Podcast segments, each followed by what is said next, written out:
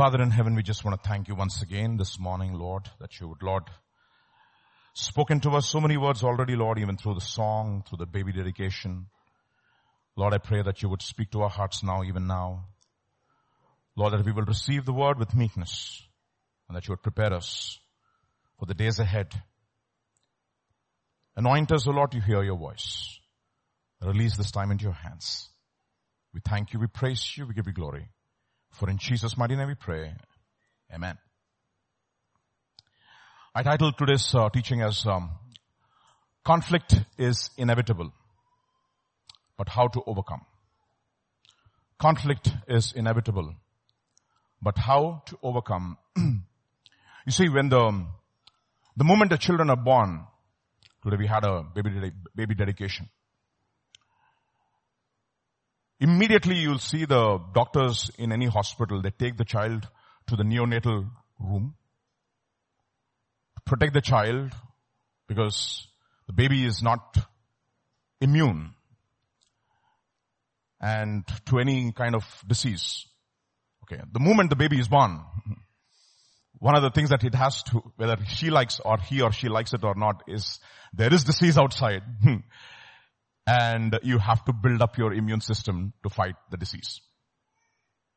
So you'll see the doctors within the first six months try to administer all vaccinations, etc., so that the children are prepared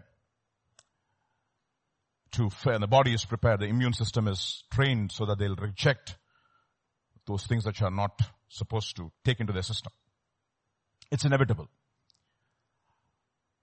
Once you're born again and you're a child of God, hmm, you can't wish this away. It is going to happen. Look at what Peter calls us in the new covenant. The beautiful description, the identity he gives the new covenant believer. It's essentially the old covenant concept, but given to us in the new covenant as well. First Peter chapter 2, but you are a chosen generation. You have a new spiritual DNA, a royal priesthood, a holy nation, his own special people that you may proclaim the praises of him who called you out of darkness in, into his marvelous light.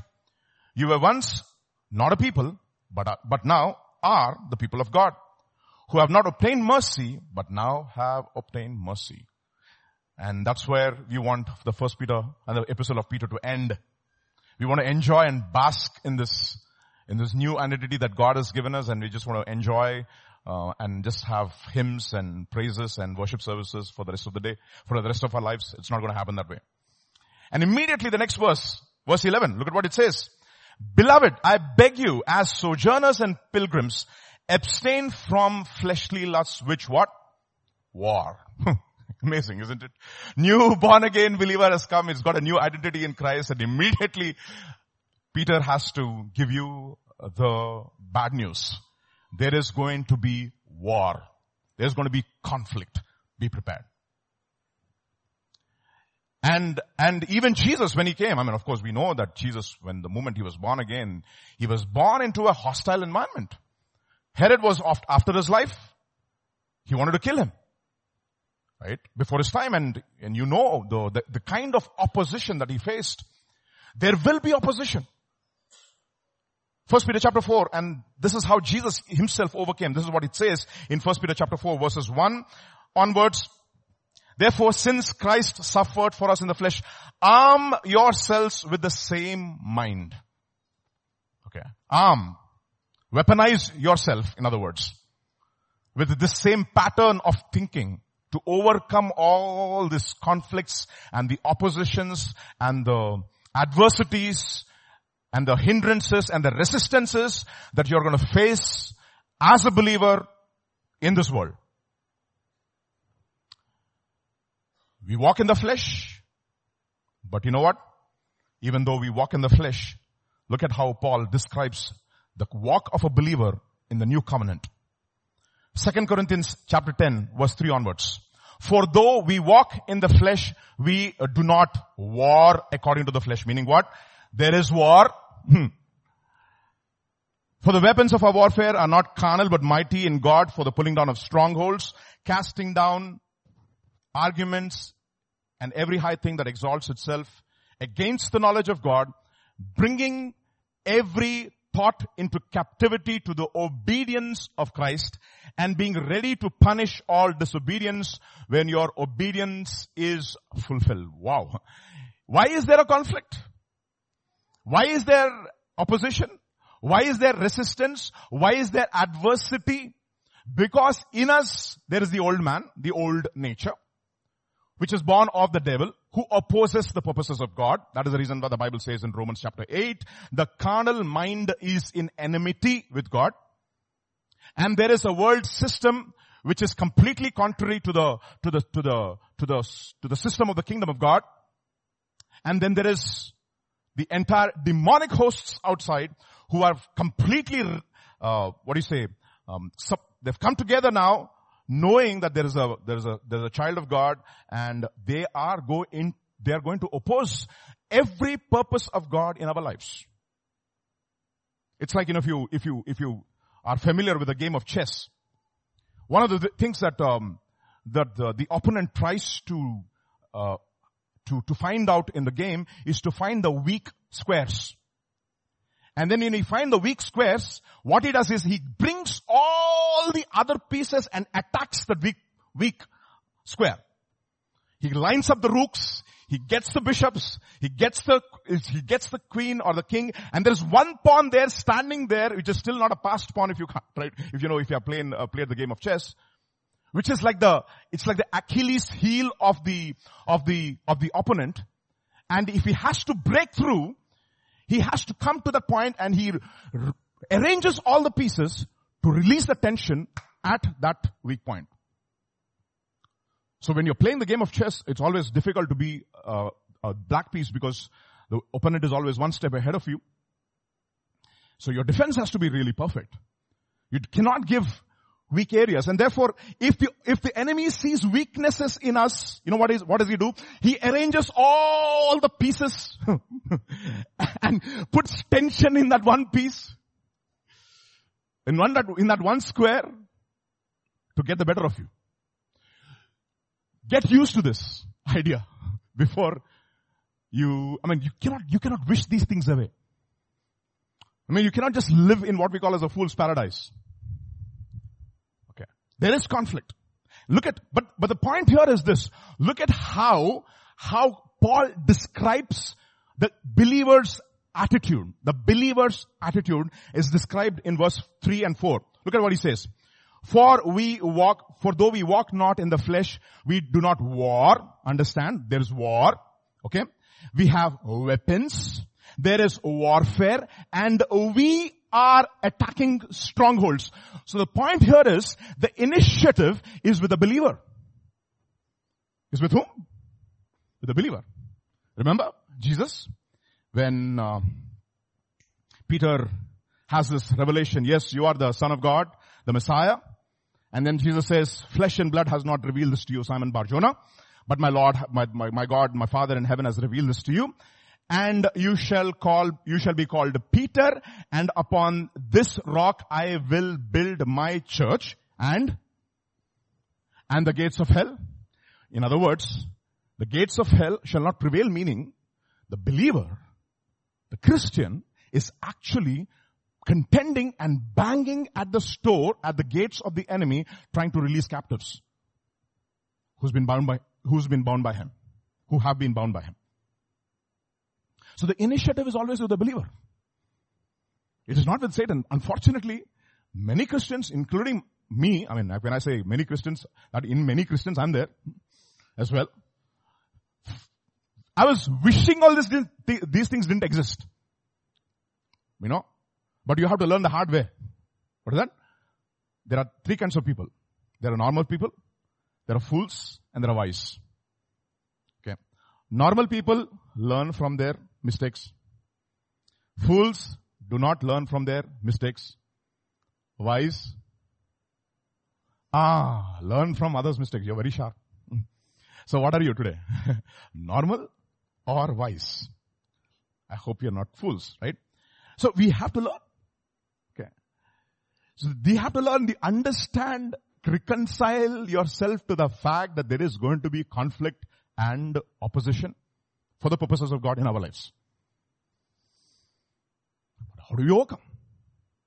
And then look at what it says in 1 John chapter 5 verse 19 in the, in the King James version. This is, I, I like the King James version. Look at what he, how he puts it across. He says, and we know that we are of God and the whole world lies in wickedness or in the evil one. Poneros is the word in Greek, which means the one who is evil. The whole world is in the evil one. But the believer is in Christ. Thank you. Okay. Understand this. There is therefore now no condemnation for those who are in Christ. If any man is in Christ, he is a new creation. But just as Satan opposed Jesus, so will he oppose everybody who is in Christ. Whether you like it or not. But then, a believer Initiative is with him. He has to overcome and God has not left us without tools. So what are the tools and the attitudes that God has given us so that we can actually overcome and grow? By the way, we only grow when we have opposition. See, the entire growth that we experience as, as, uh, as normal hmm, physical beings, organisms, if you will, is against opposition. You become strong when you lift weights. When you work, you're training your body against something which is stopping it. Okay. You're training, all training is training against forces which oppose the process of discipline. Understand that? Right? So you understand this in, in, in the physical, we understand all of this. Now for example, if you have to crack a, crack a entrance exam, you have to overcome something called a sleep. What do you call as burning the midnight oil. Okay? I don't know if you burn midnight oil these days, but okay, you understand what I'm saying, right? You have to work and study and work against all the forces in your body which causes you to become indisciplined. And you have to say no to a lot of people who try to steal your time. What are you doing? You are working against those forces which are trying to oppose the purposes that you have for your, for your own life. Okay, understand that. Similarly, in the Christian walk, there are oppos- oppositions, your own flesh, and the entire world system is absolutely hostile to the believer. But the only way you grow, it says in the book of Matthew, the gospel according to Matthew, and in the gospel according to Luke as well, from the days of John the Baptist until now, the kingdom of God, what? Suffers violence and the violent take it by force. You go through, you break through the kingdom of God. And who am I going to look, look at today this morning? As to that one guy who was born of God, who was a son of promise. It's remarkable today. I mean, I believe that God has ordained even today's uh, baby dedication because I prepared the entire message on Isaac. And pastor gave me a platform. The entire message, message was on Isaac As to how Isaac overcame conflict and grew. Being that one guy, the quintessential, if you will, the, the, the pattern of a believer who's born of God, born of the promise. Because it says in the book of Galatians, you my dear beloved, as Isaac was, are heirs according to promise. So we are all, if you will, Isaacs, as far as, as we are, I mean, when we are in Christ, because we are all also children of Abraham by faith. So Isaac, if you will, is a type of a believer who's born of God, who's born of the Spirit, who is born of promise. Okay. And for that person to overcome and to, to, to, to ensure that he, um, inherits the promises, although all those promises are, are given to him positionally, he has to inherit them. He has to overcome certain oppositions. And look at what it says about Isaac. The day he is dedicated, and that is when he goes into the waters of baptism a, as a type, when he is offered on the altar on Mount Moriah, he is, is, is a type of baptism. He is dead, he is buried, and he is resurrected. And now he is given back. Now he is coming out with resurrection life. It's a type of the resurrection life of a believer. He's a born again believer. Yes, he's born of the promises of God. And when he comes out from the altar, He is now a baptized believer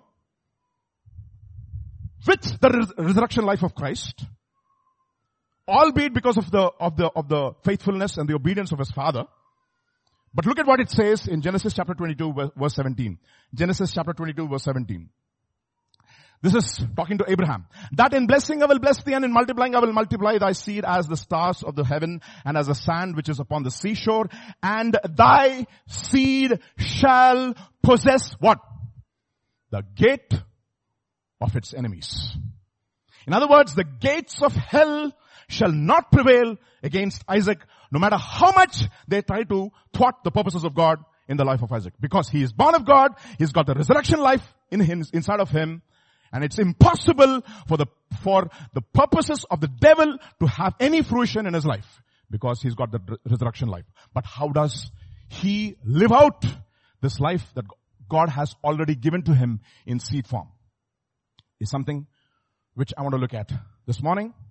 And I want to look at one of my favorite chapters in the book of Genesis, which I have visited several times from Genesis chapter 26. So please pay careful attention about the life of Isaac that we're going to study from today from Genesis chapter 26. There was a famine in the land. As I told you, never are going to be the situations in your life conducive for spiritual growth. There will be what? Famine. Isn't, isn't it interesting? Leave your father's house, leave your country, leave your father, and Go to the land which I am going to show you. He delayed, etc. But he came into the land and what did he experience? Famine. Oh, I thought this is a land of promises and everything is going to be conducive for me to experience and enjoy the blessings of God. No. There's going to be famine. There's going to be lack. That was in the days of Abraham and Isaac went to Abimelech king of the Philistines in Gerar. So I want to look at seven attributes. Seven, seven, okay, always seven, okay? Seven attributes as to what are these seven attributes that we need to, need to inculcate in ourselves as believers so that, so that we can pattern our life in the, in the way Isaac patterned his life and become overcomers and resolve and overcome every conflict. Famine. Famine is lack. Many of us have famine in different, different areas. So if, if it's not a famine of, of uh, money, there could be famine of not having health. No matter how much money you have, you cannot buy health. Right? right? It's like this, it's like this, no? You have all the money in the world to buy the seat in let's say triple IT for BTech. But for that fellow to get out of triple IT in four years, he's got a famine of uh, mathematics in his mind. So, it's famine. we have what we call as uh, NRI quota in um, in uh, in uh, in our university.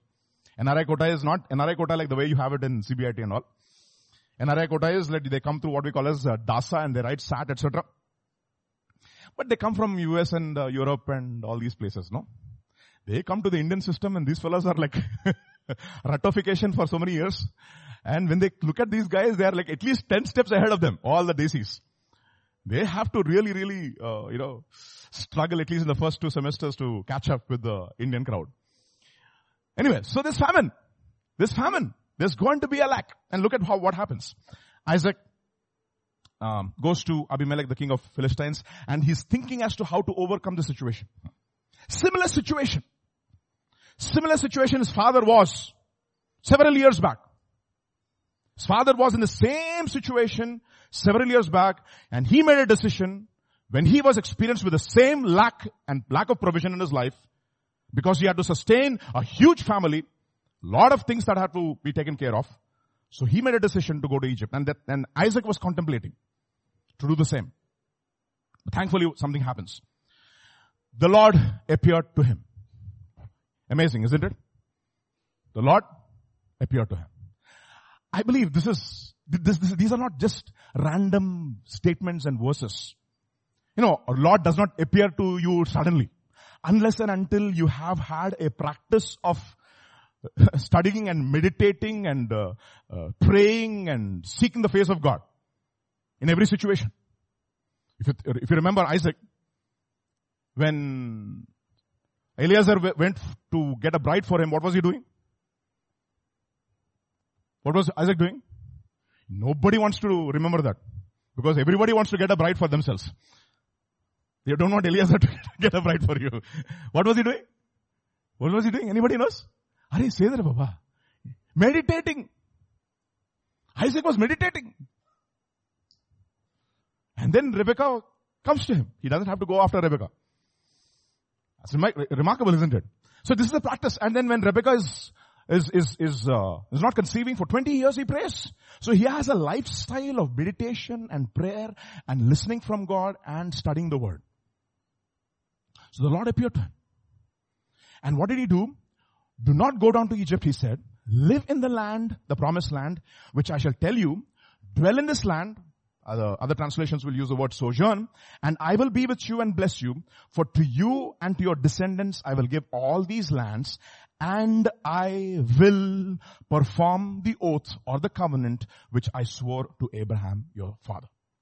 So the first thing every day of our lives, we are going to face challenges and oppositions and conflicts in different, different areas in our lives. The first thing every time we start our day is remember the covenant that God has made with us on Calvary. First thing, do not ever forget. He remembered the covenant and we are given a better covenant an extremely powerful covenant. And what is the covenant? It is the new covenant. And what is the new covenant? You come to Jesus. It's got a, the blood of Jesus. It's got the blood of the covenant which speaks better things than the blood of Abel. And when you confess your sins and when you repent of your sins, you know what happens? The blood of Jesus will do what? Cleanse you from all unrighteousness. And every day you can have a fresh start with God. Your conscience purged by the blood of Jesus. You can. Start with repentance every day. Remember the covenant and repent every day. Every day in the morning start. If you have forgotten in the morning, you're, you're listening to something, even as you're driving, the Lord will remember, remind you to repent. Isn't it interesting?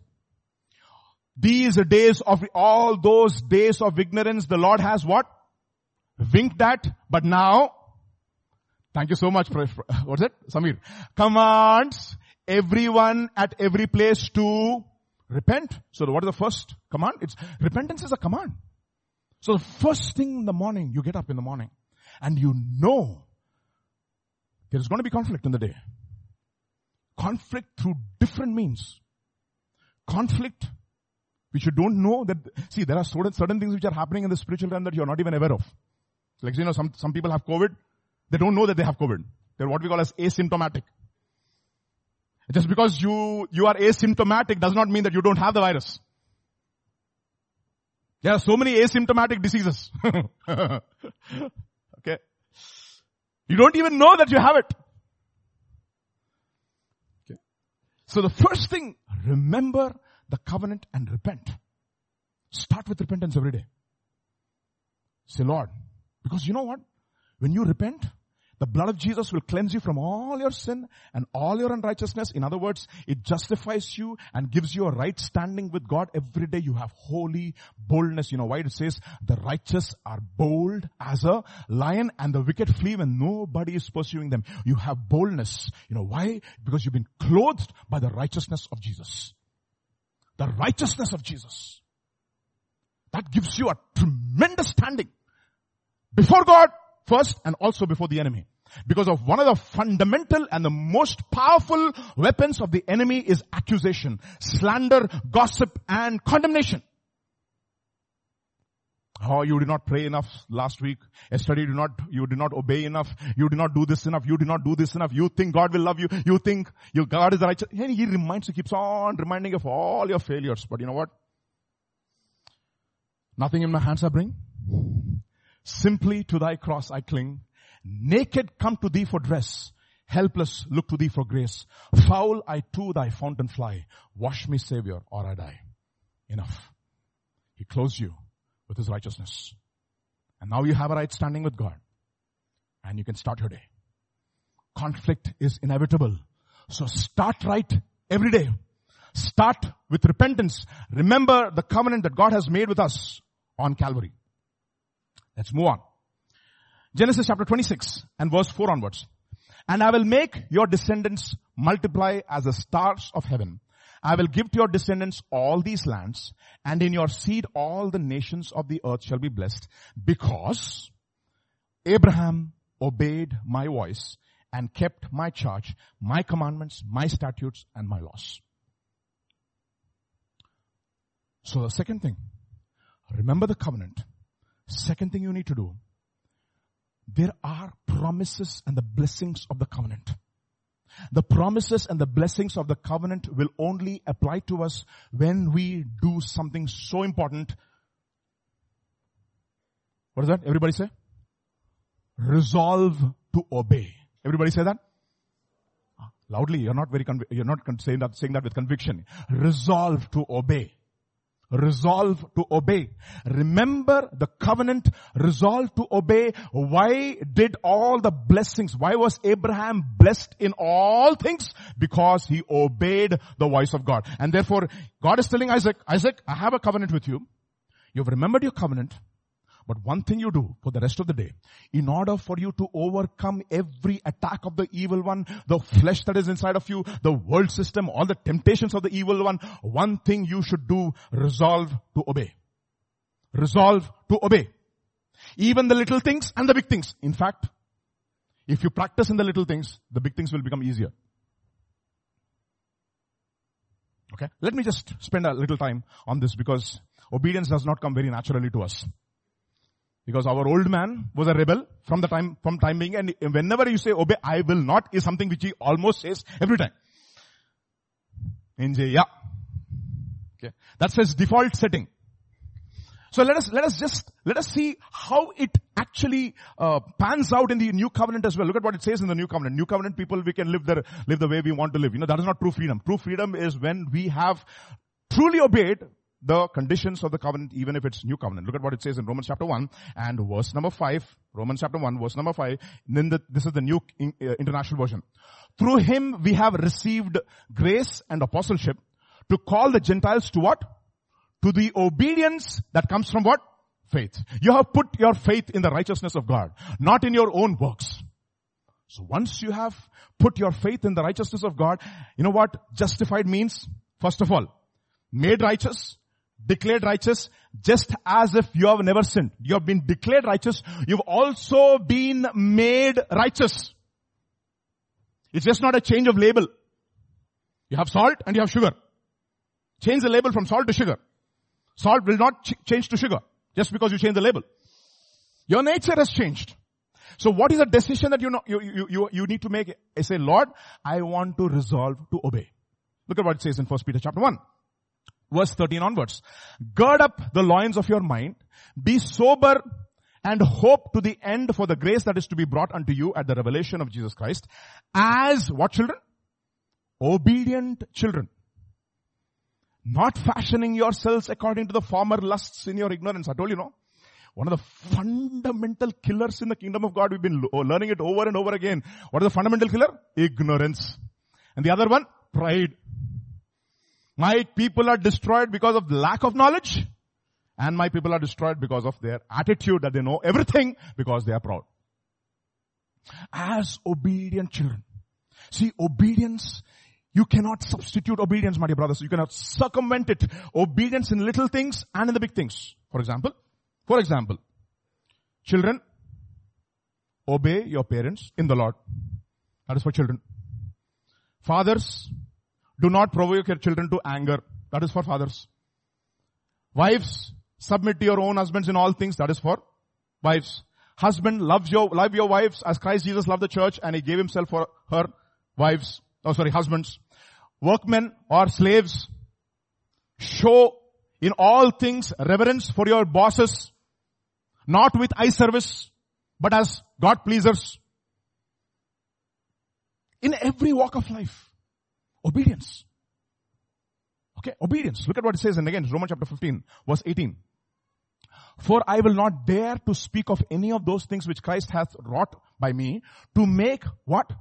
The Gentiles obedient by word and deed. Both. Okay. So Otherwise we will never experience true blessing. True blessing will come only through obedience in the little things and in the big things. Genesis chapter 13 verse 16 and 17. Look at what it says. Again, this is Jesus. Okay. Most assuredly I say to you, a servant is not greater than his master, nor is he who is sent greater than he who is, who is sent by him. If you know these things, yeah, you know a lot of things, when are you blessed? Blessed are you if you do them. So when you get blessing, only when you do. Otherwise you're just deceiving yourself. I didn't say that. James said that. Not Pastor James. The writer James. Okay. He also said several times, but we get familiar, right? So James, look at what James says. James chapter 1 verse 21. Therefore lay aside all filthiness and overflow of wickedness and receive with meekness the implanted word which is able to save your souls, but be doers. Just not hearers. Otherwise you will, what? Deceive yourselves. But how, so, see, when is obedience tested? This is very important, okay? Just everybody listen carefully, all small children especially. When is obedience tested? Obedience is tested when nobody is watching you. When is it tested? When no, when you are aware that nobody is watching. Not only that nobody is watching you, when you are also, for example, nowadays nobody is watching you, but they are watching you also. What we call as uh, CCTV cameras, no? Yes, uh, Grace Home, no? Big boss is watching, no? so we, we have when nobody is watching. I'll give you certain examples from the Bible to understand this principle. Philippians chapter 2, this is what Paul says. Therefore, my beloved, as you have always obeyed, not as in my presence only, but what? Much more in my absence. Let me tell you something, no? Adam and Eve were created. Okay? Adam and Eve were created in the Garden of Eden, how often did God come to fellowship with him? In the cool of the day, every day once. Maybe the cool of the day, maybe in the beginning of the day. But it's cool of the day because evening and morning, according to the Hebrew calendar, is the beginning of the day. So, in the cool of the day. But you know something? There were long periods of time where Adam and Eve were alone in the Garden of Eden and there was no God around. Long periods of time. Long, long periods of time. But Adam was given one command. Adam, I'm not around. I'm not around. But there is my representative in Eden. Who is that representative? My word. Okay. The word of God came in three forms. Thou may eat of all things. That is what we call as permission. Everybody say permission? Permission. God granted you can do all things. Okay. Thou may not eat. That is prohibition. Say that. Ah, permission is there. Prohibition is there. Permission, and if you do the things that God permits, and do not do the things that God prohibits, what do you have? Provision. Say that. Provision for every situation in your life. You do not have to work for anything. You don't have to work for your food. You don't have to work for your salary. I mean, for your, for your, uh, for your resources. No, all the provision. It doesn't say that God made him lazy and asked him not to work. He has to tend it and he has to keep it. All that is there. But because you work, you're not going to be fed. You're fed and therefore you work. You don't have to worry for provision. Because there's permission, if you do what is permitted and if you do not do what is prohibited, what you enjoy is what? Provision. So there's permission, there's prohibition and therefore there is what? Provision. Otherwise, what is there? Warning. What will happen? On the day that you eat of the tree which I asked you not to eat. In other words, if you do the things which you're not supposed to do, what will happen? You will what? On that day you will what? What? Not die. What? Everybody say that?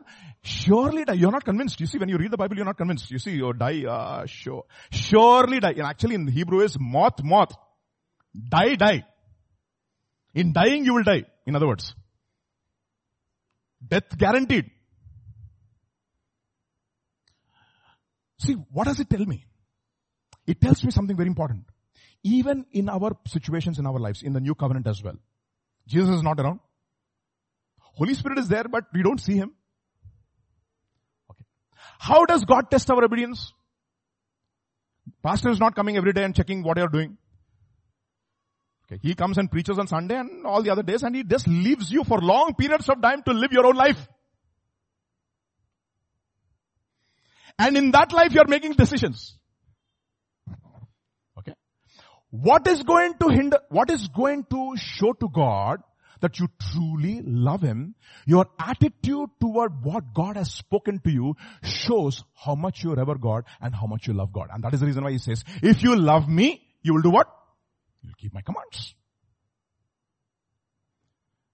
Fundamental. You see, these seven days are over, no? How many of us did what God permitted us to do? What we call as sins of omission. Did not, did something which God asked us not to do. Prohibition. How much of the authority of the word of God was established in our lives? You know why? You know why there are death in so many areas in our lives? Because there are areas in our lives we don't enjoy the provision of God because there are areas in our lives which have not come under the authority of the word of God. But the eyes of the Lord are in every place, beholding that which is good and that which is evil. And therefore Paul is saying, as you have always obeyed, not as in my presence only, but much more. Everybody say much more.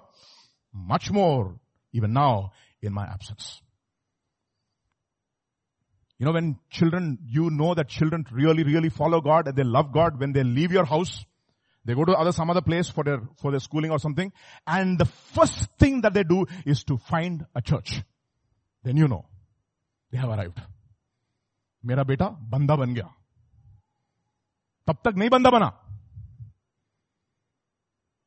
इलावा church की इलावा church की इलावा church की did you do this did you do this did how long will you do it how when will you do it on your own the day my daughter will go to the shelf and put the take out the book what is that Hall and Knight and start working the problems on her own and begins to enjoy. I know that day. She has loved mathematics. I don't have to uh, go after her. Did you do this? Did you do this? Did you do this? Did you do this? After that, I have to, some people, you have to stop them now. Enough. Enough. They become ambidextrous. They solve problems with both their hands like this. They become so engrossed. To that point, then you know this guy has, now, you know, it's become a part of him. Has obedience become a part of your life? Did you do this? Did you pray? Did you pray? Did you pray? Did you eat? Nobody has to ask you, of course. Did you eat? Everybody eats for sure. Eating, nobody will miss. Meeting, they will miss. You know? Definitely. See that? Understand this. See, the blessings of God are not going to happen, are not going to come to fruition in his life, even for God. What did I say? God will not be blessed even unless he is obedient. How do I know it? Look at Jesus. He's God in the flesh. Look at what it says about Jesus. Hebrews chapter 5. Who in the days of his flesh, when he had offered up prayers and supplications with vehement cries and tears, oh boy, Jesus himself was not accepted unless he shed tears and prayed. We don't shed one tear. And we think that we'll be accepted by God, accepted by God. Huh? Vehement cries and tears to him who was able to save him from death and was heard because of his godly fear. And look at what it says. Verse 8 and 9. Though he was a son, yet what did he do? He learned obedience through the things that he suffered. And having been perfected in what? In what? Perfected in what? In obedience, he became the author of eternal salvation to all those who obey. See that you cannot, see the word obedience is getting re-emphasized over and over again. So first thing in the morning, remember the covenant and Confess your disobedience of the previous day. Second thing that you do, resolve to obey. You see, I'm telling you something. Christian life is a life of decision. You can, you, I think, I think Derek Prince made this powerful statement. He said, to sit, to stand still and to sit still is to die. You know what he says?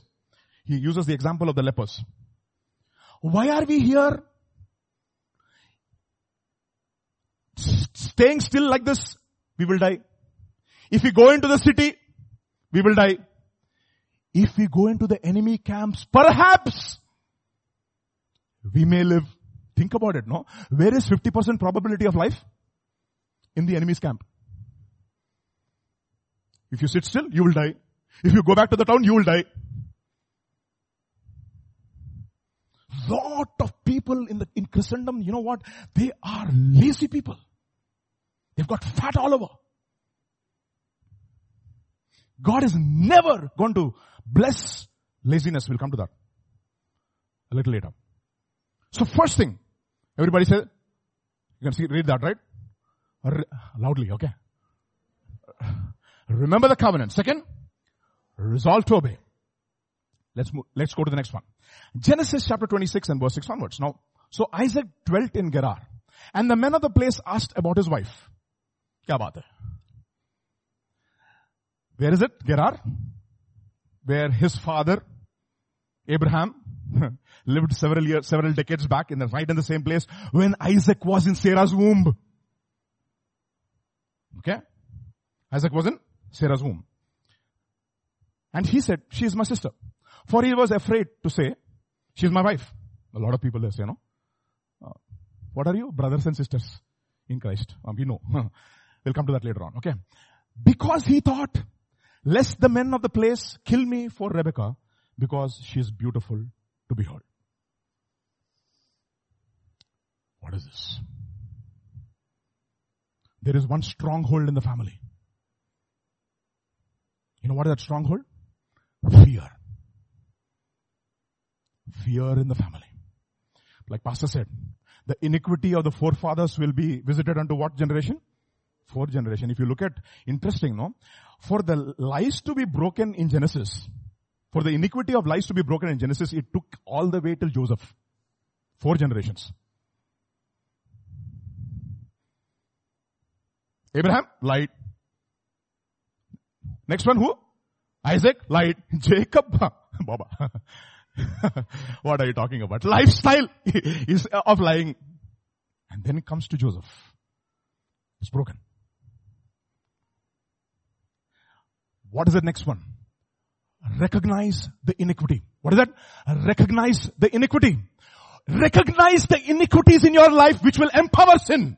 In other words, recognize those, those arguments and those pretensions in your mind which will empower sin which will empower disobedience, which will empower rebe- rebellion.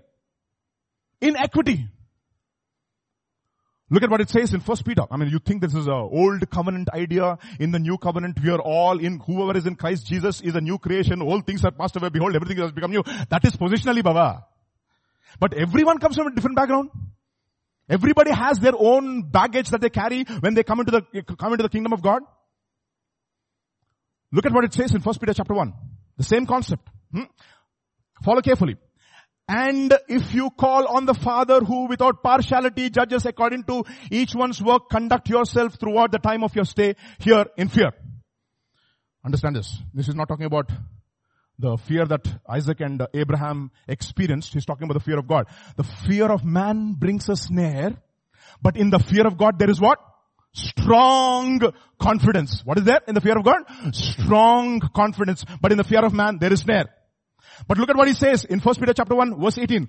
Powerful. This is, is this is in KJV, uh, NKJV the same thing. Knowing that you were not redeemed, underline in your Bible the word redemption, okay? With corruptible things like silver and gold from your, what? Aimless conduct. How did you receive? By tradition from where? From your fathers. You know what the word in Greek is? Is very interesting. Parthos, paradidomai. Combination of these two. Parthos means father. Petros, Patros. Patros, paradidomai. There's a combination. Patros means father. Paradidomai means to be betrayed. To be handed over. Paradidomai is used in the, in the context where Judas hands over Jesus to the Sanhedrin. Betrays. In other words, all the betrayals that you received as an inheritance from your fathers, recognize it. The lifestyle of betrayal. The iniquity from, that you have received from your fathers. Recognize it. And each one of us has a different stronghold. Because we come from different backgrounds. Recognize the stronghold in your own family. Strongholds of fear. Strongholds for so many things which I cannot even say it now because there are children who are listening. There are strongholds, demonic strongholds, iniquities. Look at this, the word redeemed, right? This particular word redemption is used in another place in the new covenant, which we all like, which is, we are very, not like, which we are very familiar with. Look at the place where this word redemption is used. Titus chapter 2. Follow carefully. Titus chapter 2. Listen carefully, my dear brothers and sisters, okay? For the grace of God that brings salvation has appeared to all men. Teaching us to say no, it says in uh, NIV, that we should deny ungodliness and worldly lusts. We should live soberly, righteously, and godly in this present world. How is this possible? How is this possible that we can deny and say no to ungodly lusts and worldly passions? How is it possible? Because there is something that God has done for us in His redemption. This is what it says in the next verse, verse 13 looking at for, looking for the blessed hope and the glorious appearing of the great God and our Savior Jesus Christ, who gave himself for us that he might redeem us from what? From all what? Iniquity. Iniquity. Not just sin. That which empowers sin. The strongholds of sin in your life. You see, you cannot just wish these things away. And think about it. Think about it many of the diseases that we experience in our lives, many of them are hereditary. Hereditary, right? Blood pressure could be, diabetes could be, so many of this, of the diseases. Similarly, there are spiritual diseases, chronic sicknesses, old established patterns that we have inherited as traditions from our forefathers, which has been betrayed to us from our forefathers. Which has been handed over to us. Recognize those patterns. Call it out. That is the reason why they confessed their sins and the iniquity of their forefathers. It is not that you will not go to heaven. No, no, no, no, no, no, no. Any man who is in Christ is a new creation. But the effects of those strongholds have to be broken in your life. Recognize those strongholds. Isaac had to recognize had to recognize the iniquity of fear in his, in his line. So look at this. Same situation, right? Same situation several decades back. Who was it? Father. What did he do? Lied. Who are you? Isaac. Do you have the resurrection life in, inside of you? Yes. What are you supposed to do? Overcome. Did you overcome? No. Why? Why did you lie?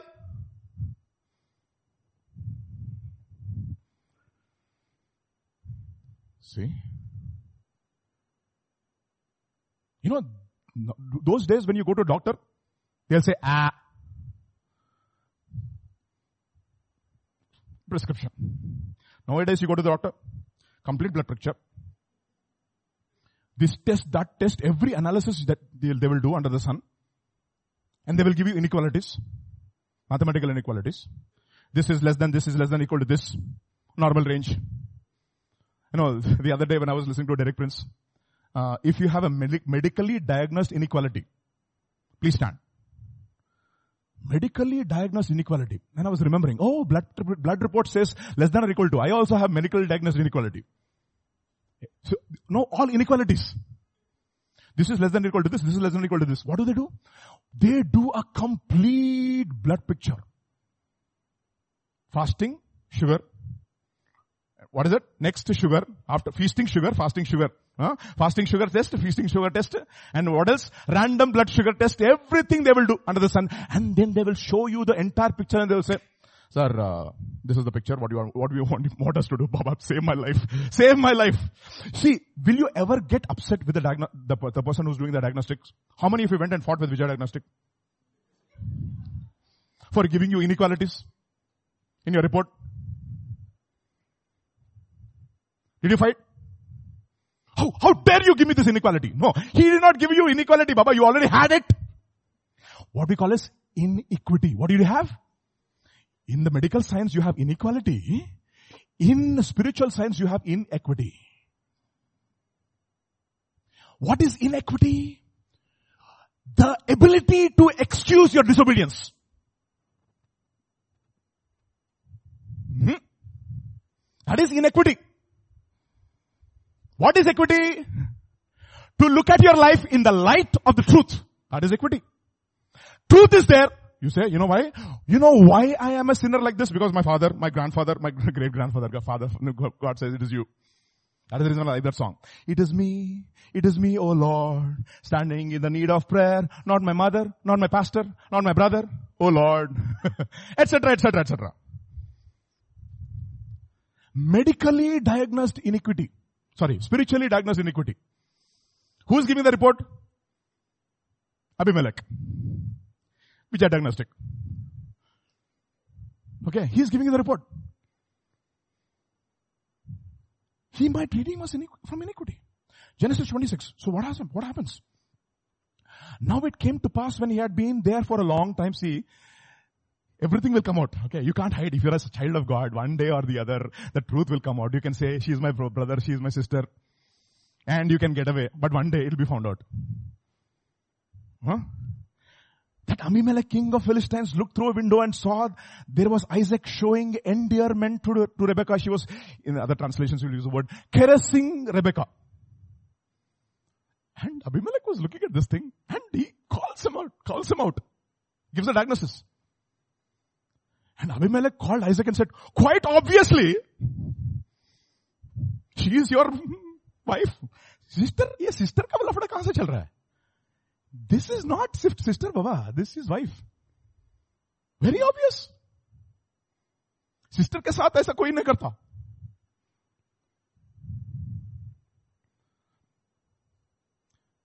I mean, I remember just, just in the night we went, we were going, we went to Chennai some, so, so, many years back after we got married. We didn't have children then. Okay, we were going to Chennai. Uh, we were in this, uh, uh, in the train to Chennai. So in the morning, I mean, she was, we had both the upper berths. Okay. And she was finding it difficult to get down. So she said, Vijay, can you help? I, just got up and I just lifted up like this and I just put her down. And there was a old gentleman sitting next to us not old, I mean, he's middle-aged. And he looked at me just carrying my wife and just putting her like this right in front of him. And he looked at me after a while he couldn't stop. And, but he asked a question. So what are you? Colleagues? Friends? And I'm like, why does he not, he not say that she's my wife? Then I said, sorry sir, she's my wife.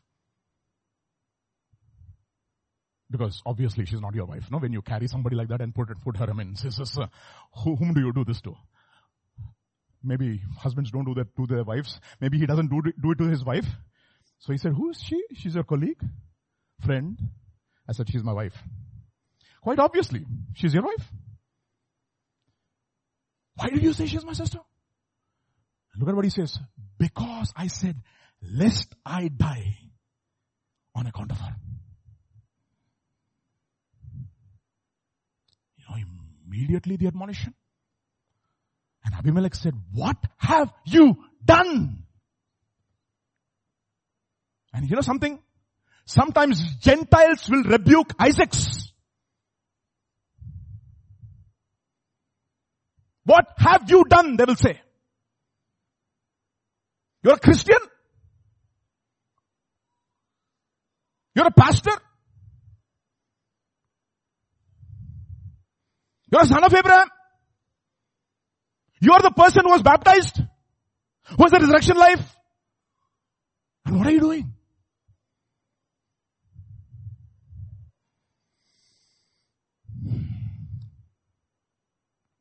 Remember the covenant therefore. Resolve to obey. Recognize your iniquity. I didn't put that. Then what? Rectify. Ah, read that out please. Without offense. Ah. Rectify without offense. Recognize the iniquity, and rectify without offense, meaning accept the truth about yourself so that you have equity. Everybody say equity? Not iniquity, but equity. Look at what it says in Isaiah chapter 59 and verse number 14. Very beautiful, easy to remember. 5 plus 7. 5 plus 9? 5 plus 9? 14. 59, 14. Okay? Judgment is turned away backward. Justice stands afar off. Truth is fallen in the street. And what cannot enter? Equity cannot. But when you judge yourself and accept the truth about yourself, what will happen? What will enter into your life? Equity. What will enter?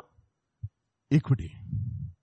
That is what we call as coming not just to the study of the word, but to the examination by the word. What did I say? Not to the study of the word, but to the examination by the word. Mm-hmm. So Romans chapter 6 will say, but, God be thanked that you were the servants of sin once upon a time. But you have what? Everybody say that? Obeyed from where?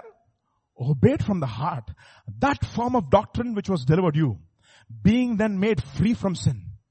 You became servants of righteousness. And then it goes on to say, I speak after the manner of men because of the infirmity of your flesh. For as you have yielded your members servants to uncleanness and to iniquity, unto iniquity, even so, even so now, yield your members servants to righteousness, unto holiness. So first, four things, but three things are combined there.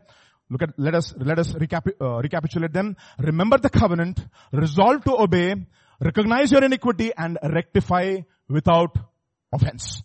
Four things or three things. You can put them together. Then, Genesis chapter 26, verse 12 onwards.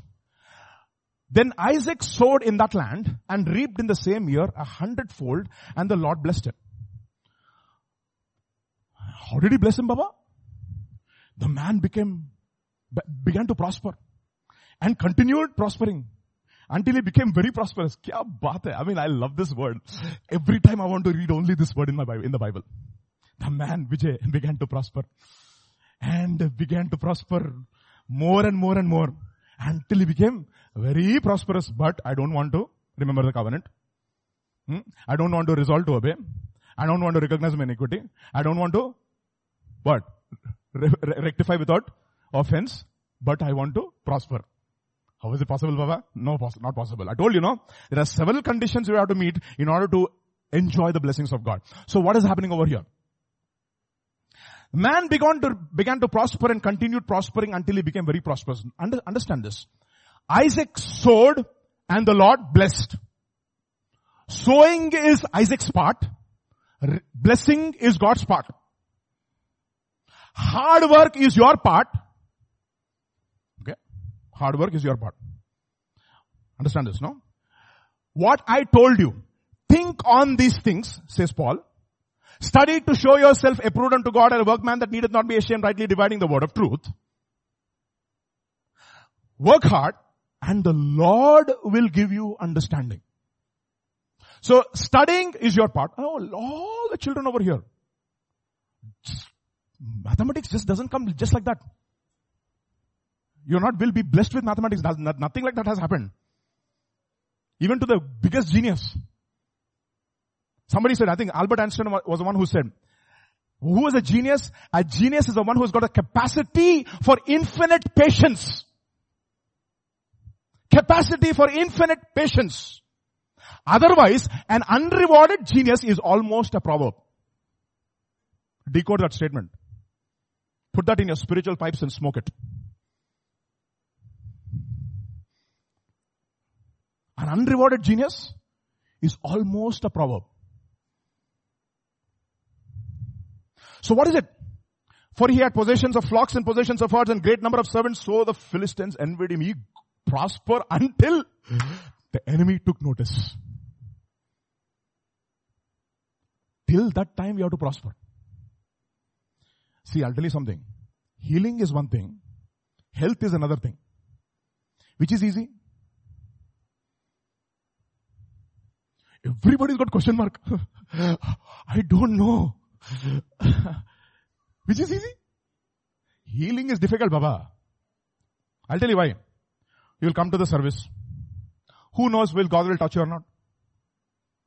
God is sovereign, no? Yes, He will touch you. I'm not saying that I will not heal you. Okay. Once you're healed, actually if you walk in health every day, you don't need healing. You don't need healing. So, the next R, it is not RRR, okay? This is different, different, different, different R. Get used to a rigorous regimen. Everybody say that? Ah, rigorous. I mean, these are the words which I got, got, got when I was studying for entrance exams. Get used to a rigorous, rigorous regimen. rigorous. Two verses. Isaac sowed, the Lord blessed. Look at this. Proverbs chapter 10, verse number 4. Proverbs chapter, I like what today's Pastor James sent this beautiful, beautiful uh, devotion on working hard. Look at, look at it, says, Proverbs chapter 10 verse 4. He becomes poor that deals with a slack hand. Okay? He becomes poor that deals with a slack hand, but the hand of the diligent makes what? Rich. Now, verse 22. I mean, you say, the hand of the diligent makes rich and you just take that verse and run with it. No. Read the entire chapter. Okay? Verse 22.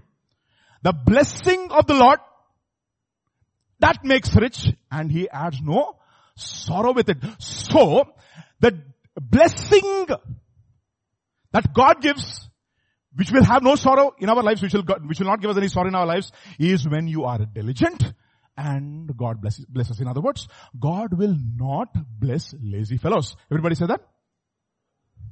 Ah, you, and I said amen, you also say amen. Okay.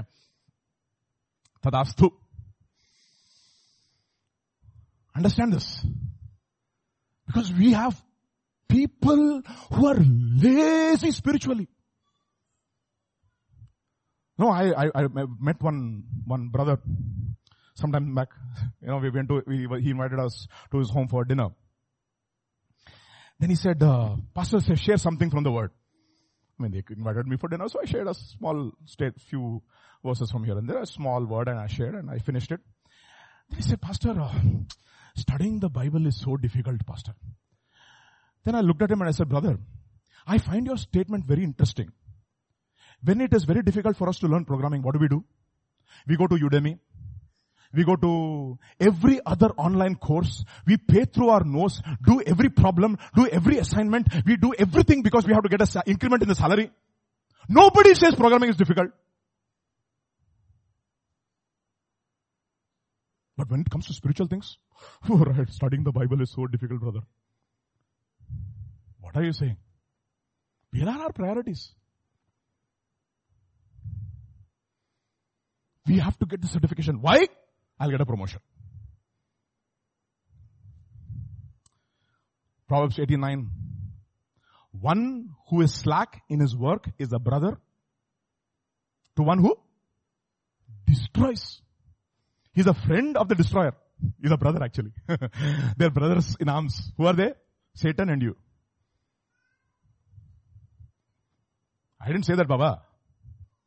Who comes to steal, to kill and to destroy? Mm-hmm. Galatians chapter 6. God is not mocked. Don't be deceived. God is not mocked. Whatsoever you sow, that's exactly what you will reap. If you sow sleep, you will get zero bank balance. Okay? If you sow hard work, abundant bank balance. Okay? Understand? Abundant bank balance Bank balance बोलो तो everybody gets ah, bank balance, yes. So first thing, remember the covenant resolve to obey, recognize the iniquity and rectify without offense. Fourth thing, get used to a rigorous regimen.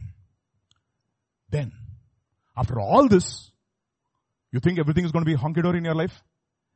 Get prepared to be robbed in daylight. What is that? Robbed in daylight. This is, there's going to be daylight robbery that will, you should, you should be prepared for example. For example, I'll give you examples. You worked hard and you got an idea and you got the idea, you worked out the problem, you solved the equation, everything, and you go and show it to your sir. Sir, I solved this. Fantastic. Write my name.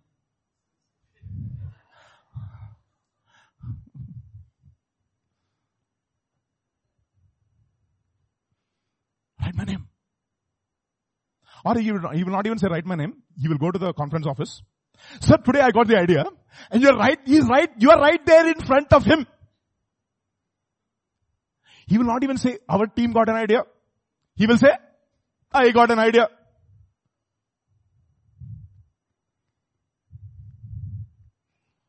Get prepared to be robbed in daylight. How do I get this? Genesis chapter 26. Then Isaac departed from there and pitched his tent in the valley of Gerar and dwelt there. And Isaac dug again the wells of water which they had dug in the days of Abraham his father. For the Philistines had stopped them up after the death of Abraham. He called them by the names which his father had called. So how did Isaac get water in the midst of famine? Because he dug for water. Why don't you have water in your life? Because you don't dig. You dig a pit for others. Not water for yourselves. That is the reason why the first law of holes, stop digging.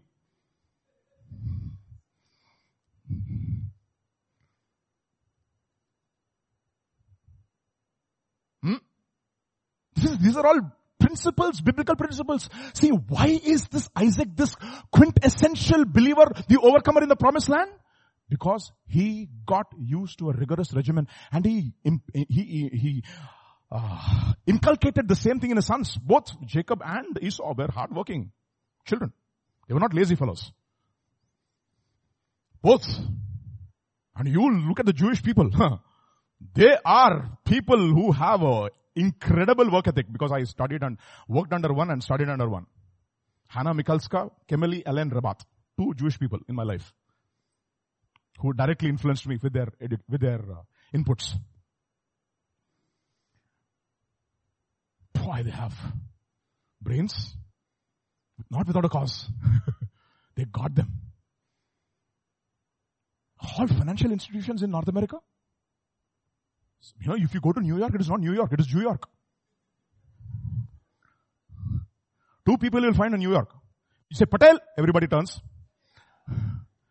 And you say Ronstein, mm, Steinstein, this Stein and that Stein, Upstein, Lowstein, everything. So many Jewish people over there. Both incredibly brilliant. Okay. Now understand this. They worked hard, dug waters. And what did the Philistines do? They dug it up. Again, look at what it says. Next verse. And Isaac's servants in the valley, uh, dug in the valley and found a well of running water there. But the herdsmen of Gerar quarreled with Isaac herdsmen saying, this water is ours. What are they doing? Daylight robbery. Stealing your idea. You see, they can steal your idea now. One day, in eternity, all rights will be wrong. I mean, sorry, wrongs will be righted. Not rights will be wrong. Okay. And you will get a reward. Let them take the credit. You do your work.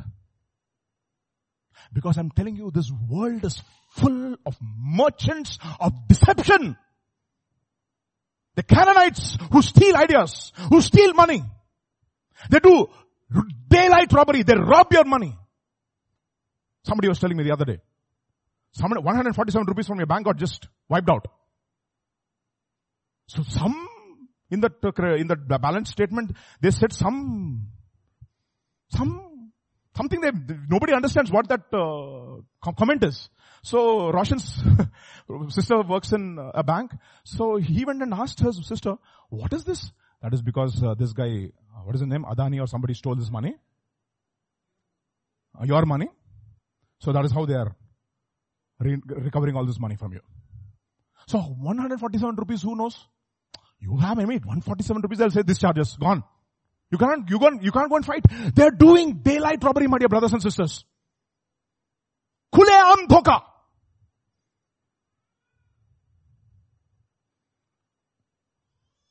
I mean, that is the reason why somehow I like, somehow Kejriwal I like a little. I mean, I don't know how he is, but completely, but at least he seems to be, seems to be at least. I mean, I like his speeches in the parliament, no? He's, he's, a, he's a good, real good speaker, no? I was telling Jason the other day. BJP वाले ने आके बोला तुम्हारे पास क्या है हमारे पास सीबीआई है इंफॉर्मेशन डायरेक्टरेट है ईडी है आईटी डिपार्टमेंट है तुम्हारे पास क्या है दिल्ली वालों तो दिल्ली वालों ने बोल दिया हमारे पास कुछ ये कुछ, ये, सब कुछ नहीं है पर हमारे पास हमारा बेटा केजरीवाल है।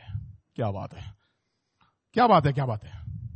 So these are the people who can, they have the gift of gab, but also think he's, uh, he's, uh, he's somehow honest. I feel because he's from IIT, so generally, you know. so, somehow, somehow, I mean, I don't know, I don't know. I mean, I, am just, I'm just giving him the benefit of the doubt. I, I, just somehow like him. Like he's got some interesting ways of uh, approaching people. So, daylight, dhoka ho raha. So what do you do? Will you go and fight for your rights? You know what? He had the same attitude of his father Abraham. There was strife. Esek means quarrel. Strife. Contention. Between the herdsmen of Isaac, I'm sorry, Lot and between the herdsmen of Abraham. Then Abraham said, ungrateful nephew, this is how you treat me? Did he say that? No. We are brothers. Do, do one thing. You take the first choice. What do you want? What do you want? Take the best of the land and go. And what did Lot do? Khuleam dhoka. Daylight robbery. He took everything and he went. And you know what? And God said to Abraham, Abraham, now you look up, Ray. Look north, look west, look east, look south. All that you see is yours. Kya. In other words, nobody can rob you if you're a child of God. Nobody. Nobody can rob you. You may experience temporary loss, but in eternity, nobody can rob. Look at what it says in Hosea chapter 12 verse 7. Defraud you. He is a merchant. Who's merchant Canaanite? Okay. The balances of deceit are in his hand. He loves to defraud. He loves to do fraud. So how do you react though? Pack your bags and move. Pack your bags and move. Don't fight. Don't grasp for your rights. Be like Jesus, who did not consider it robbery to be equal with God. He did not grasp it. He hold, he held everything that God gave him loosely. And he was willing to give everything up. But you know what God says? Because you did this, one day one day every knee will bow and every tongue will confess that Jesus Christ is Lord. And if He is Lord, He owns everything. And it says, the meek shall inherit the earth. But get ready for daylight robbery though. There will be conflict. But respond like Isaac. Leviticus chapter 19 verse 13. Thou shalt not defraud thy neighbor. But you don't do it. Okay? Don't rob him. The wages of him that is hired shall not abide with thee all night until the morning. In other words, even if you get, I mean, the day you get your salary, pay your maid. What, what did I say? The day you get your salary, pay your maid. I'm telling you, know, my maid gave us this testimony. I mean, we didn't think on these lines. She, she said one day because we, we deposit our salary by the first or second of every month. Maximum. And uh, she looked at her and she said, Amma, इतने घरों में मैं काम किया पर कोई भी नहीं मुझे अभी तक फर्स्ट तारीख तारीख में मुझे ऐसा धंगा दिया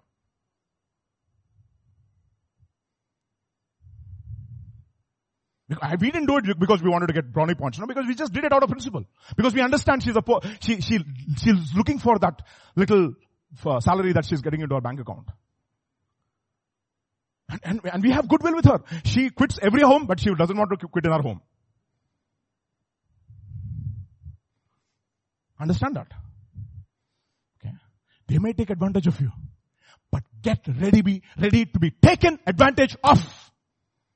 Okay? Get ready to be taken advantage of. Because there are so many people we have met in all these years who come to our school. Khule ham doka.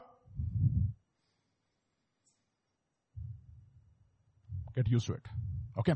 Then, so let's recapitulate once again. Remember the covenant. Everybody read that, read that out now. Remember the covenant. Resolve to obey.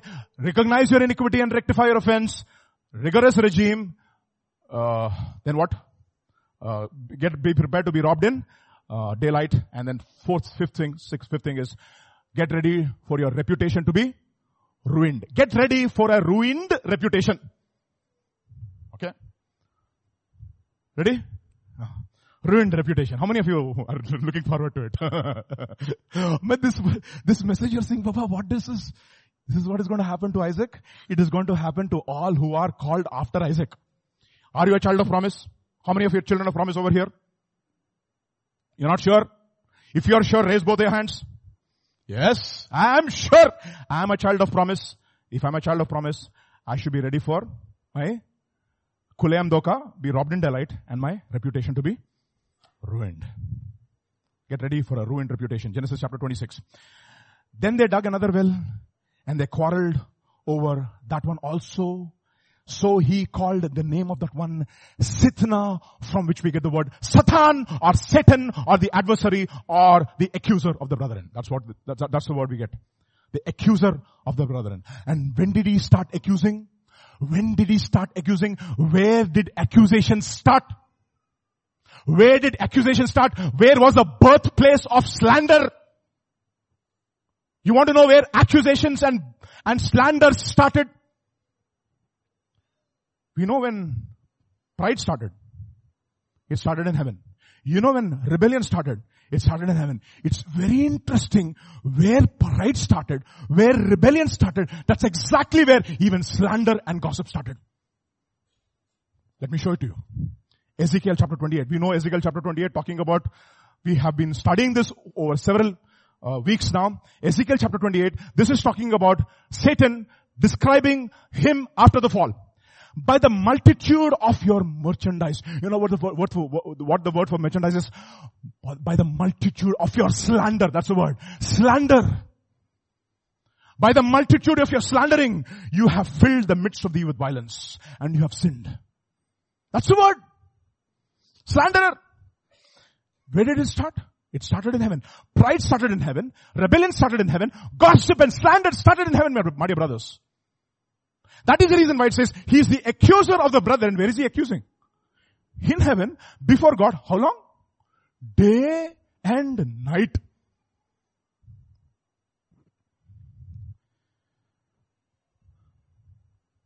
Accusations, slander, gossip, started in heaven. Know the origin of slander. What is, what is merchandise? He goes up and down, to and fro. Up and down, to and fro. What is this? I mean, we remember my dad was to work in railways. This is what? Uh, Godavari Express up. Godavari Express down. Satan Express up. Satan Express down. What is he doing? Collecting information. Paparazzi. What do we, which is the best column we like in newspaper? Gossip column. what column?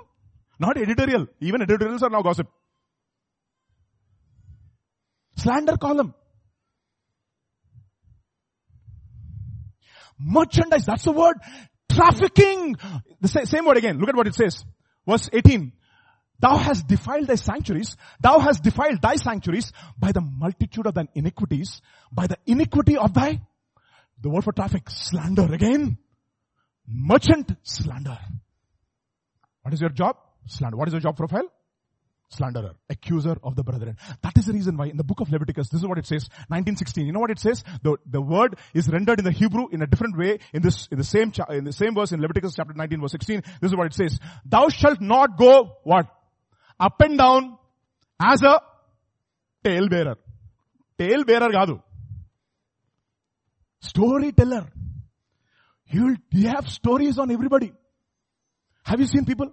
They have stories on everybody. They don't run after gossip. Gossip finds them. They are like the BBC reporter. He gets the first information. FIR. How did you get it, Baba? Because they are not people who gossip. They are gossip.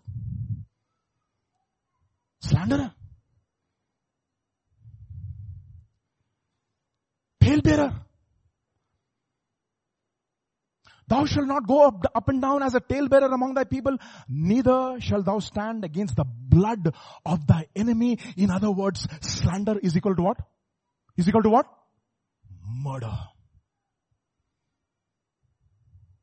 Get ready for character assassination. Isaacs, Children of promise. Get ready for not a very good message, no? Okay, we'll come. We'll come to the good part later on. Come to the good part. Okay. Thou shalt not stand against. Look at the spirit of slander, how it manifests itself in different ways. Proverbs chapter 11 verse 13. A talebearer, what does he do? Reveals secrets. Are you know that sister did da did did da da da da Morse code, and then please pray for her. Please pray.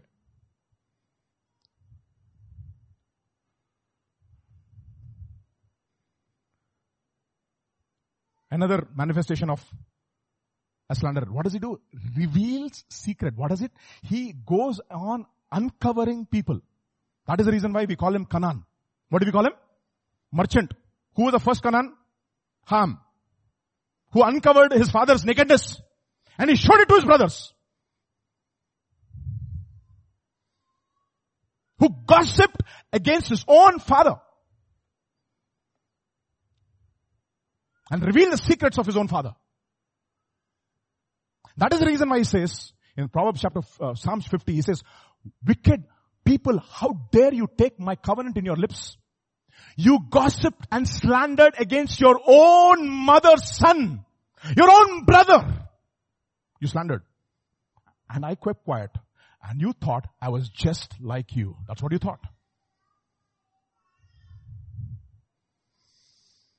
What does he do? A talebearer reveals secrets. Therefore, meddle not with them who flatter with their lips. What do they do? Their weapon is flattery. They will come and say all kinds of good things about you. And then before you know it, they put the hook and you are hook, line and sinker. Lock, stock and barrel. Into it. Ezekiel chapter 22 verse 9. In thee are men that carry tales to shed blood.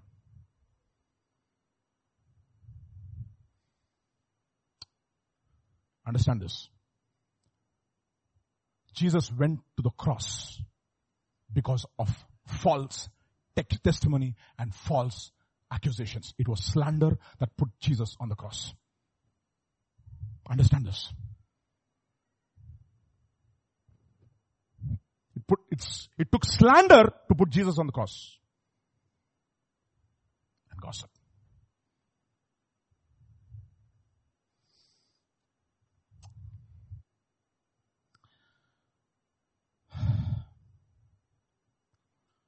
Revelation chapter 12.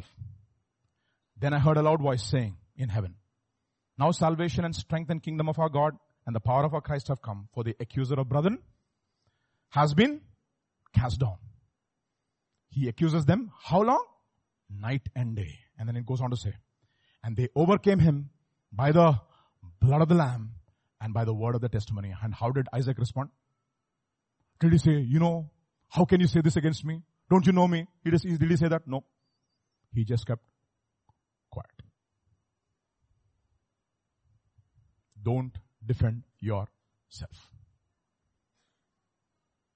Who is this Hebrew? This Hebrew, he has come to shame us. Put him in jail. Did Joseph say, Potiphar sir, you know me no? Can I ever do anything like this? I've worked for you faithfully all these years. You know my reputation. You know my integrity. Did he say that? Quietly.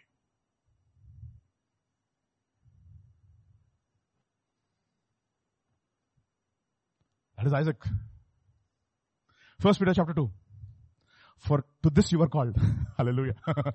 Very difficult to say this now. for to this you were called.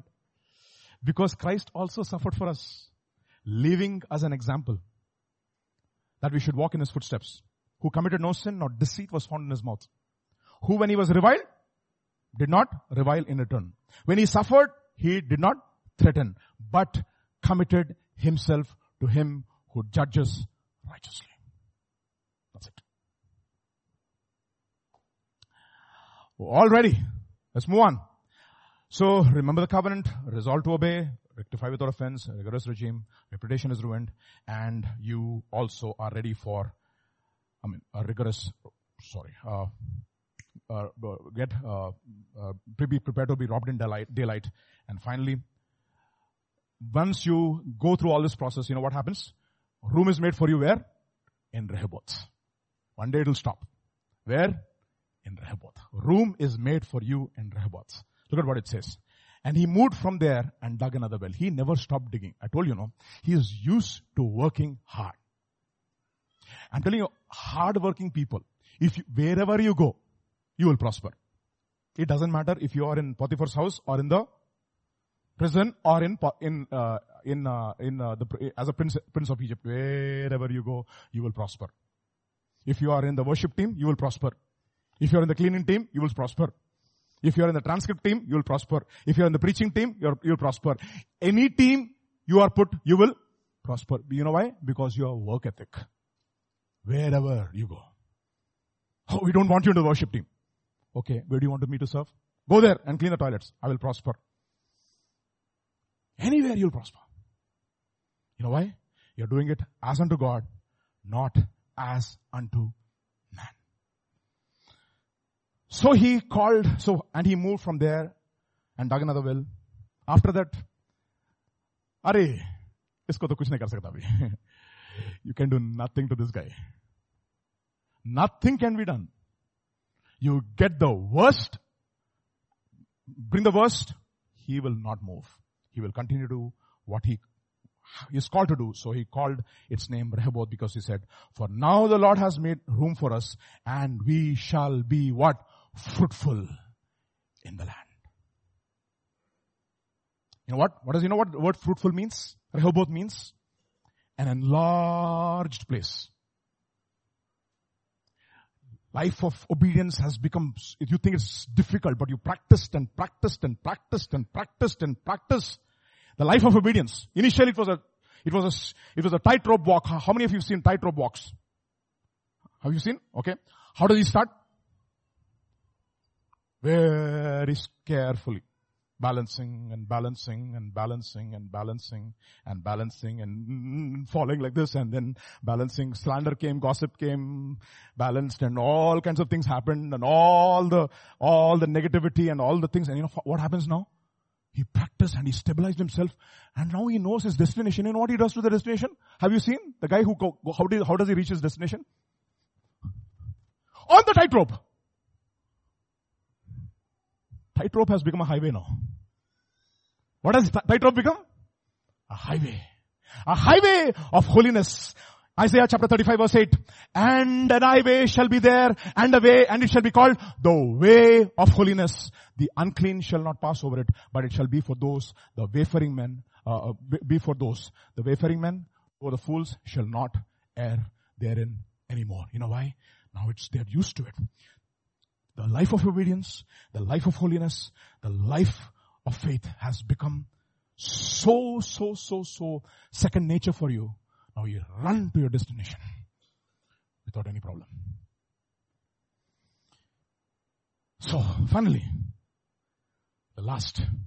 Does it stop there? No. There's one more.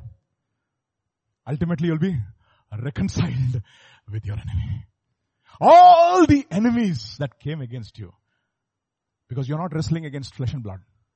But you're wrestling against those people, the principalities and, you're, actually, you're actually fighting for flesh and blood.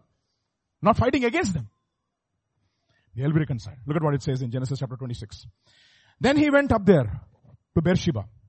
And the Lord appeared to him the same night and said, I am the God of your father.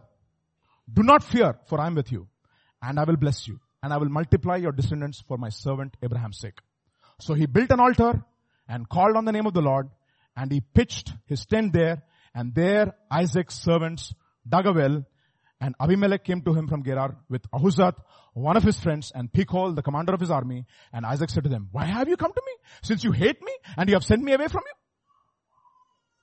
But they said, we have certainly seen that the Lord is with you.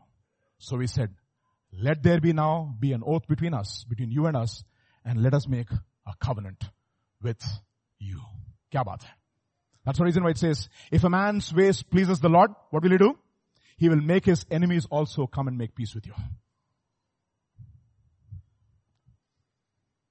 Actually, Isaac, in effect, wins back, wins back,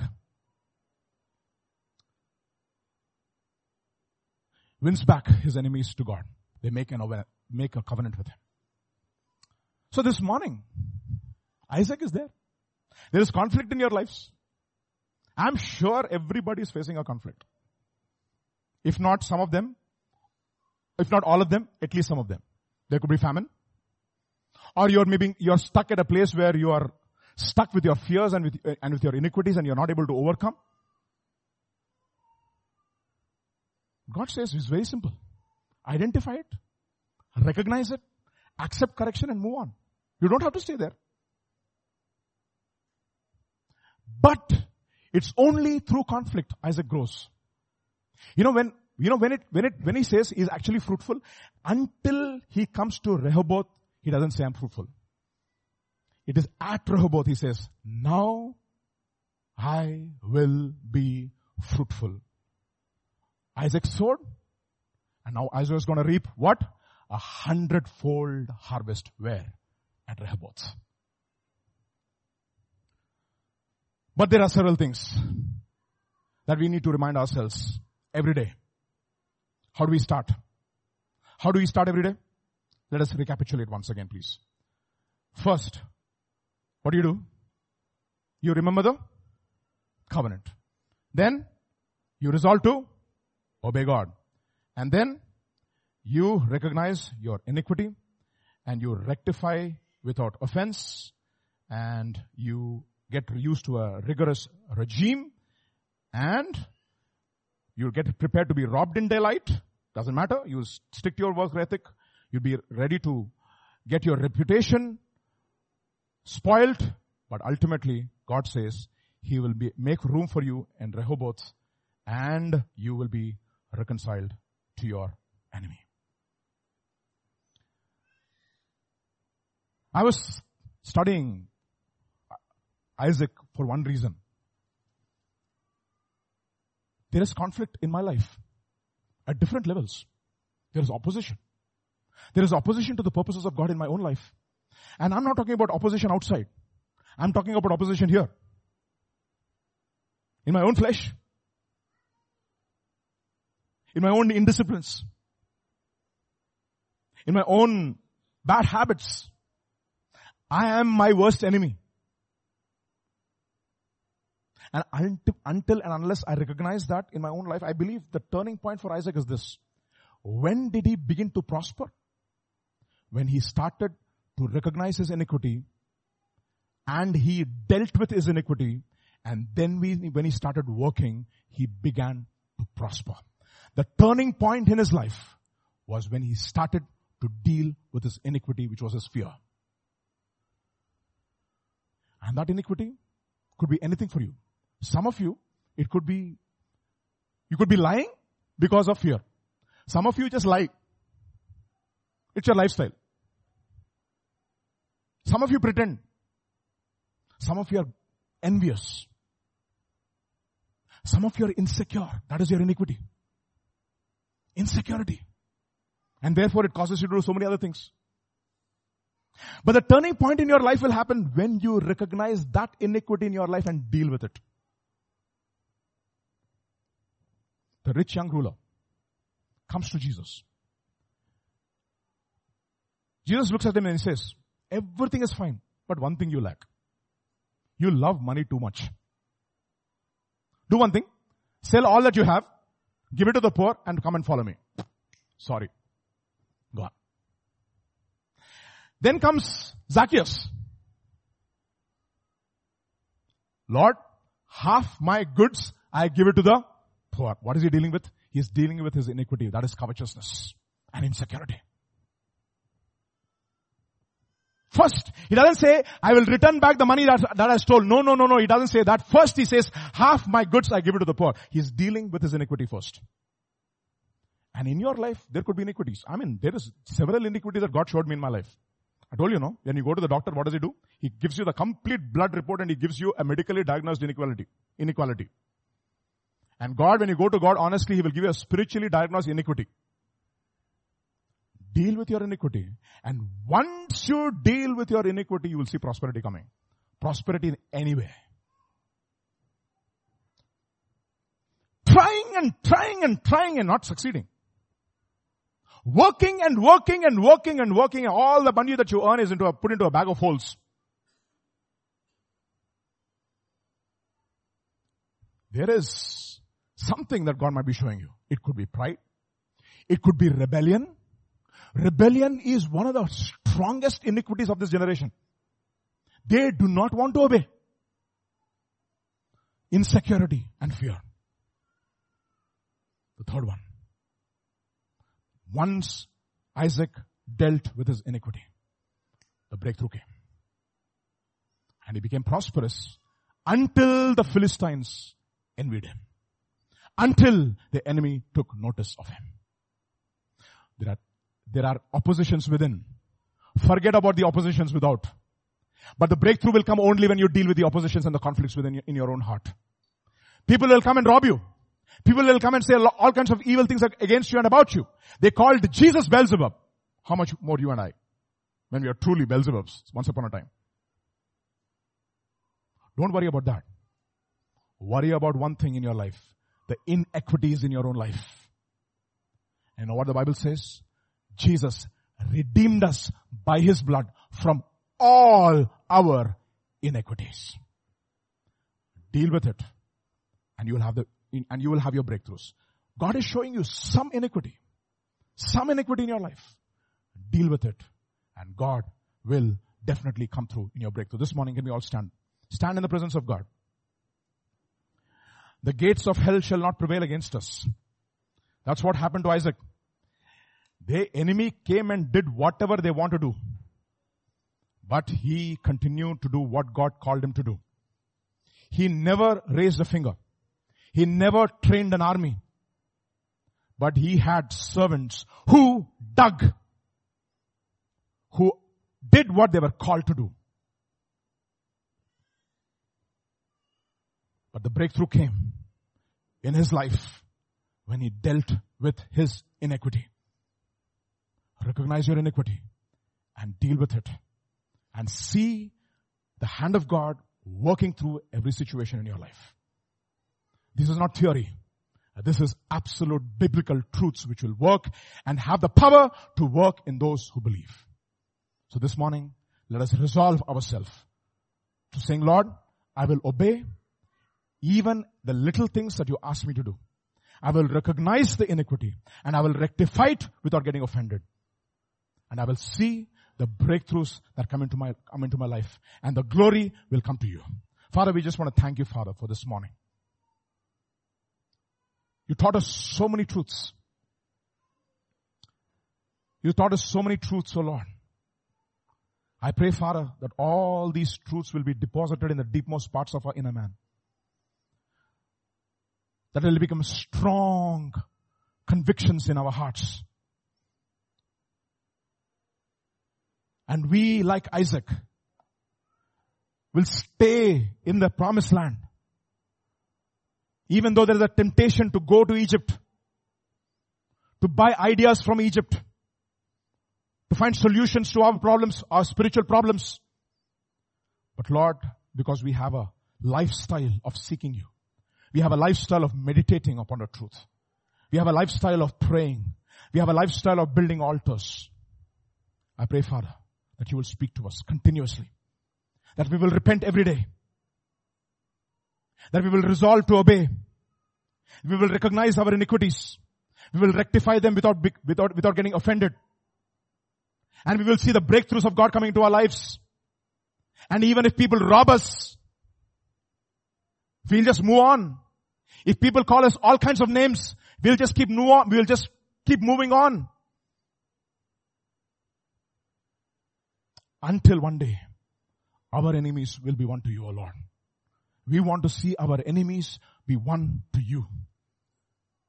Because you said, O Lord Jesus, the enemy curses, but you told your children bless and do not curse. The enemy and the people of the enemy, they live on cursing others.